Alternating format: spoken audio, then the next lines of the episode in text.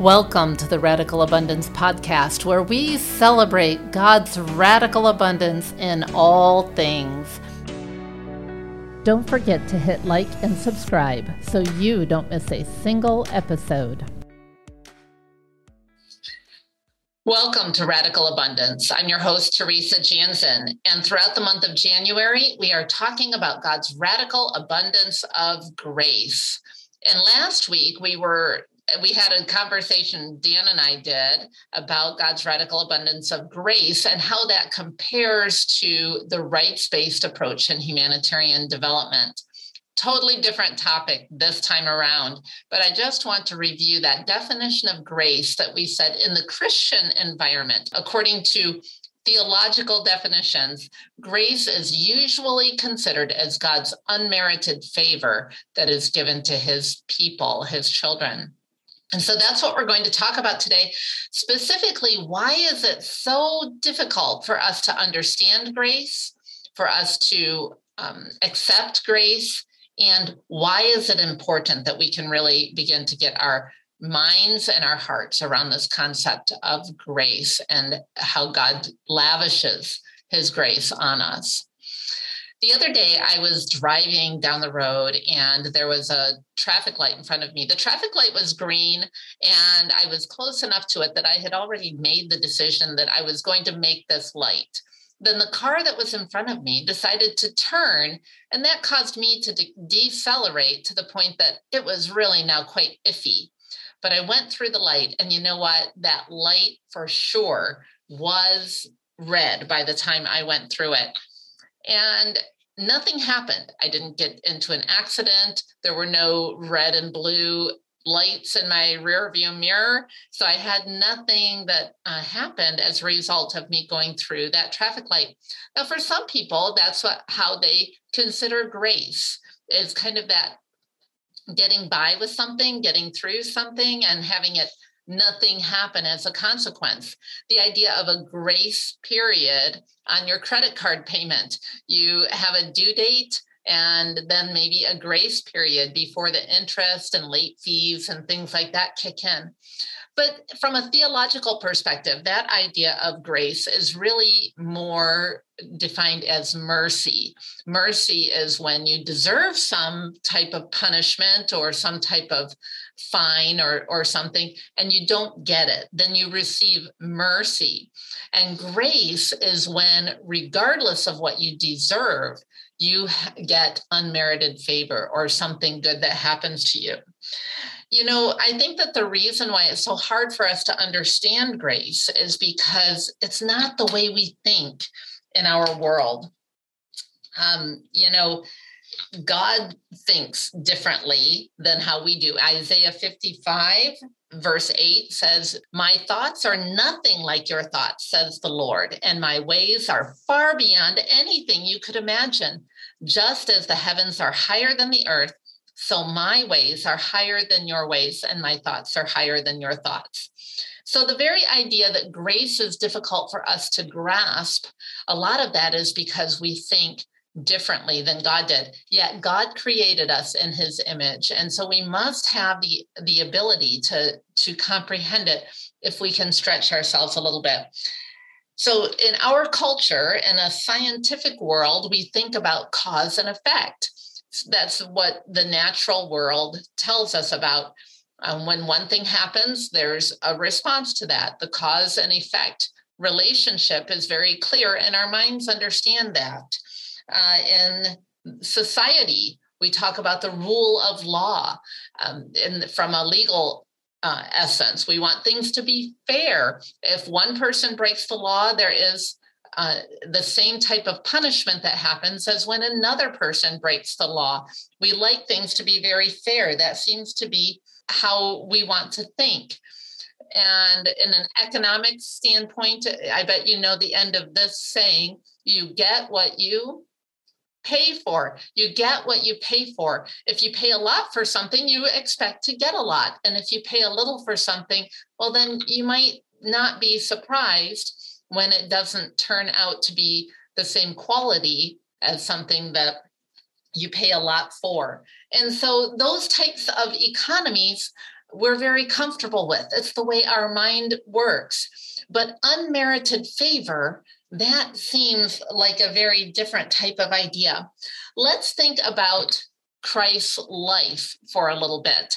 Now, when we when we talk about Jesus was born as a baby, and the relationship that God the Father had with with uh, God the Son, Jesus, while he was here on earth, um, many people people feel this is a model relationship of how we can see our relationship with God the Father. So Jesus was born as a baby. He grew up. He was baptized. Now think about the fact that when he was baptized, uh, he had no sins that were washed away, even symbolically, as baptism is a symbol of uh, washing away the sins, because Jesus lived a sinless life. And so that makes the, his baptism uh, different from when we are baptized and symbolically have that newness of life. Jesus lived his entire life and, and was sinless, even though the religious leaders of the time were continually criticizing him for having broken one law or another. Specifically, I like to think about uh, Jesus was accused of having broken the Sabbath numerous occasions. He healed people on the Sabbath. Uh, the disciples picked grain on the Sabbath. They walked places on the Sabbath. And yet, we know that Jesus didn't sin. So, is it possible that we don't have a good understanding of even what the Sabbath was designed for at that time? And in fact, that's exactly what Jesus tells us is that we don't understand the Sabbath. It goes back to that Isaiah 55 passage where God's thoughts are higher than our thoughts, they're beyond our thoughts. And yet, our task while we are here on earth is spiritual maturity. And as we're maturing as a Christian, our thoughts can become more and more like God's thoughts. You know, that scripture verse in Isaiah is oftentimes taken a bit out of context where people may um, use that scripture to justify how God has done something that doesn't seem like the right thing. And I don't ever want to do that because that scripture was specifically referring to the idea of people who have been doing evil turning and and no longer doing evil and then god lavishing his forgiveness. Let me give you the couple of verses just before that so that we know that we are talking about this in context. Beginning in verse 6 it says seek the lord while you can find him. Call on him now while he is near. Let, let the wicked change their ways and banish the very thought of doing wrong. Let them turn to the lord that he may have mercy on them Yes, turn to our God, for he will forgive generously. And then it goes on that to talk about my thoughts are nothing like your thoughts, says the Lord. Because our thoughts say that people who are doing wrong deserve punishment, they don't deserve forgiveness. And so, again, now we're talking about the difference between mercy and grace. And why is this so important to, to distinguish between mercy and grace? Mercy is when we deserve punishment and we don't get it. Grace is when we get something, of, a benefit, regardless of whether or not we deserve, deserve it. And so the idea of not being punished is different from receiving benefit from God? What are some of the benefits that we get from God because of His grace? Of course, the biggest one is eternal life. Uh, there are good things that happen in our life, regardless of whether or not we deserve them. And that's really hard because there's also bad things that happen in our life, regardless of whether or not we deserve them. And so I don't like to even put those in the same category as as grace because too often we get tied up in if I'm doing the right thing, good things happen. If I'm doing the wrong thing, bad things happen. And in this sinful, fallen world, that is just not always the case. Sometimes it is, but sometimes it's not the case. And I think that we really need to be careful with that. So let's talk about a, a few of the other ways that our culture defines grace. You know, we we have some idiomatic language that lends itself to that. And let's see if you can fill in the blank on these. One good turn deserves another. One good turn deserves another. The idea that if you do something good, you deserve something good to come back. How about um, turnaround is fair play? Turnaround is fair play. We think that if someone has done something wrong to me, I have the right to do something wrong back to them. And that is kind of how our human economy works, but that's not how God's economy works at all. So uh, when I think about how we behave in society, let's look at if we have the same ability to give grace the way that God does. If you are doing your job, I could ask you, why is it that you do the work that you do? Now, hopefully, you enjoy it, you feel fulfilled and, and purpose. But most of us do our work because we also need that paycheck, right? This is the real world. We need the paycheck. Imagine for a moment that your bills are paid, you don't have a need for the money. And so now are you going to do that same job and are you going to do it to the same level that you did it before when you were receiving money that's a really interesting idea of looking at uh, being graceful. Will you do the same work that you are doing now even if you don't get anything in return for that work? That would be extending grace when you are doing something and not receiving anything back. When I was young, my mom taught me that you say thank you when you receive things. In fact, we were even taught to write thank you notes when you receive a gift. I heard a story one time about a good grandfather wanting to teach his grandson about thank you notes. He gave him a, a shiny silver 50 cent piece, and the grandson wrote a thank you note and thanked him, him for it. The next year for his birthday, he got another, and the grandson wrote a thank you note. The following year, he received his shiny 50 cent piece, and this time he didn't write a thank you note. The next year came around, and he did not receive a 50 cent piece. Now, the grandfather then told him that's how thank you notes work. When you say thank you, then it perpetuates that gift next time. Again, this is a good example of our human economy, but not God's economy. In fact, I think about the Israelites. Remember when the Israelites uh, had been living in the wilderness, wandering in the wilderness, and God was feeding them, feeding them with manna, giving them water from the rock, and taking care of all of their physical needs. And what did they do? They turned around and complained. They didn't say thank you. They complained about everything. And in Numbers 21, in the account of Numbers 21, they say, Why did you bring us to the wilderness to die? There's no water, there's no food, and we loathe this tiresome bread. I always find that so interesting because in one breath they say there's no food. The next breath they say, okay, well, we have food, but we don't like it. We're tired of it. We want something different. How ungrateful is that? You know, that God has taken care of their every need, and yet they find room to complain. And not only that they don't like it, but accusing that their needs are not even met. And so imagine doing something and not receiving a thank you. Will you really want to do that again next time? But doing good things for someone, even without a thank you, is what is called grace. And God is much better at it than what we are as human beings. There was a time when I first moved to South Sudan, and I had a bad experience one day. It was actually, I had taken a shower during the day. It was the dry season, and there were a lot of bees.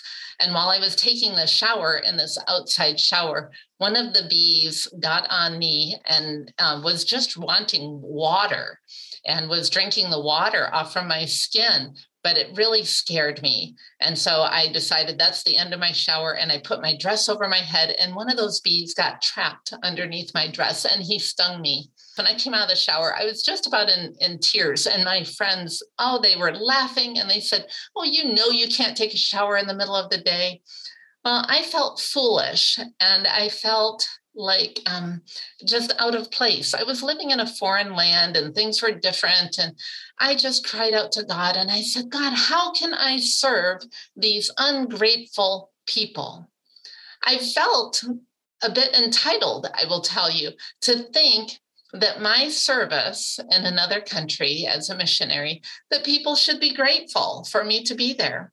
Why would I think that? Why would I expect that people would be grateful that I have come to serve because that's how we're taught as human beings is that when you do something nice for someone they're supposed to say thank you but sometimes they don't and god is really in a situation where he is accustomed to people not only not saying thank you, but oftentimes just being really rebellious. But you know, when it comes to grace, it's not just about doing the things that we see as good. Sometimes God's grace doesn't look very graceful at all. But God is good. And like we like to say, God is good all the time. And all the time, God is good because that is his nature. The very nature of God is goodness. And sometimes that goodness doesn't look good to us because we don't see the whole picture. I think about a child maybe who's eating uh, her cereal and she throws the cereal on the floor. Now, if I'm that child's mother, I know that she needs food. So I'll give her another bowl of cereal because I'm her mom. I don't know if that can be called grace because my responsibility is to feed and care for this child. And so I will give her another bowl of cereal. But if she looks straight at me and throws that cereal on the floor, and I see this is a rebellious spirit. She is intentionally throwing that cereal on the floor. Maybe I won't give her the cereal back this time. Now, I'm not going to let the child starve. However, I know that the good thing for the child is to eventually learn to not throw the cereal on the floor. Her rebellious streak has to be stopped at that point in time so that she can learn proper behavior and how to eat in a good way. And so, as a parent, I know a little bit about child psychology and child rearing. And then maybe I don't give the cereal back at that point and wait for another time. So, just like that mom who doesn't give a cereal back to a child who's throwing it on the floor on purpose, then God also knows the circumstances in our life far beyond what we know. His thoughts are higher, his ways are, are more clear. He sees the big picture. And so sometimes the things that happen in our life and the experiences that we have we maybe don't feel like we are experiencing grace or mercy. Sometimes, oftentimes, God will allow us to experience the consequences of our own actions or the consequences of someone else's actions, because ultimately that is what will eventually be good for us and for those around us. This is not an easy thing. This is a sinful, fallen world. It doesn't mean that good things will always happen. It means that God's purposes will always be accomplished, even through the hard things, after the hard things. When I look at the times in my life when I have experienced the most growth, it hasn't been through those mountaintop, wonderful experiences. It hasn't been the times when I came in first place. It hasn't been the times when I got the reward and the accolades and the applause. The times when I have learned and grown have been the times when I have suffered. And it's through suffering that I have really come to be the person that I am today. Now, not all of the of the bad things that happen in life are God's judgment, God's punishment, or have anything to do with God at all. But God will allow those experiences to happen, consequences of our choices, and sometimes consequences of other people's choices that have nothing to do with anything that a person has done wrong. It's sometimes something that other people have done that are completely wrong. But God will redeem that situation. Absolutely. No matter how horrible it is, God will bring justice ultimately. That is something that we need to hang on to when we're in the midst of those circumstances. Now, why is it even important that we distinguish what is God's economy of grace and the difference between grace and mercy. In my mind, it's because the Christian faith is the only faith that experiences grace from a good God. You see, God's graciousness towards you has nothing to do with what you have done, what you um, should have done, whether it's good or bad or anything else, God's grace is not contingent upon your performance or your behavior. God's grace is given to you as a result of your faith in Christ. So the Bible is very clear that this is unmerited favor. Now, we do good things out of the gratitude that we have for God's grace and God's mercy. But his grace is not contingent upon you doing good things first or good things at all.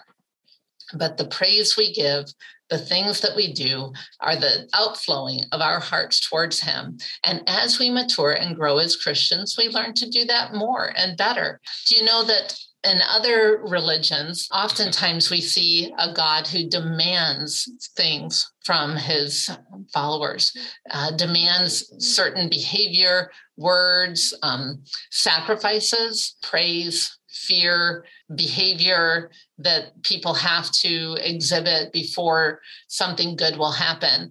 And one of the challenges is, is that people never know if they have done enough to appease that type of a God. But our God, the one true God of the Christian faith, doesn't require any of that. His grace is unmerited towards us just for our faith in Jesus Christ. As a result of beginning to understand God's grace, is it really strengthens our faith. When we think that our salvation and our benefits of being a Christian are dependent on our own behavior, what need is there for faith? That's exactly what Paul said.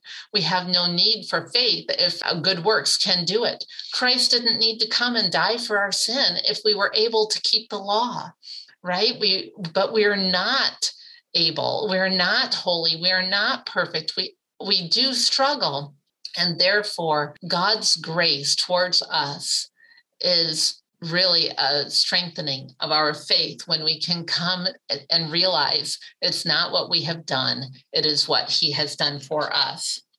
Additionally, grace really helps us endure those hardships. When things in this world happen that are out of our control, when someone else's behavior has impacted us, we can endure because we know that God is gracious. God will bring justice, and it's not for us to do that. And so that we can have trust and faith that really helps us grow in our trust of who God is and allow Him to be the one who seeks justice for us. And finally, God's grace towards us helps us learn to be graceful towards others. I try to think about what does grace mean? What does it look like in human form? We talk about graceful as a swan. We think about ballerinas are very graceful in their movement.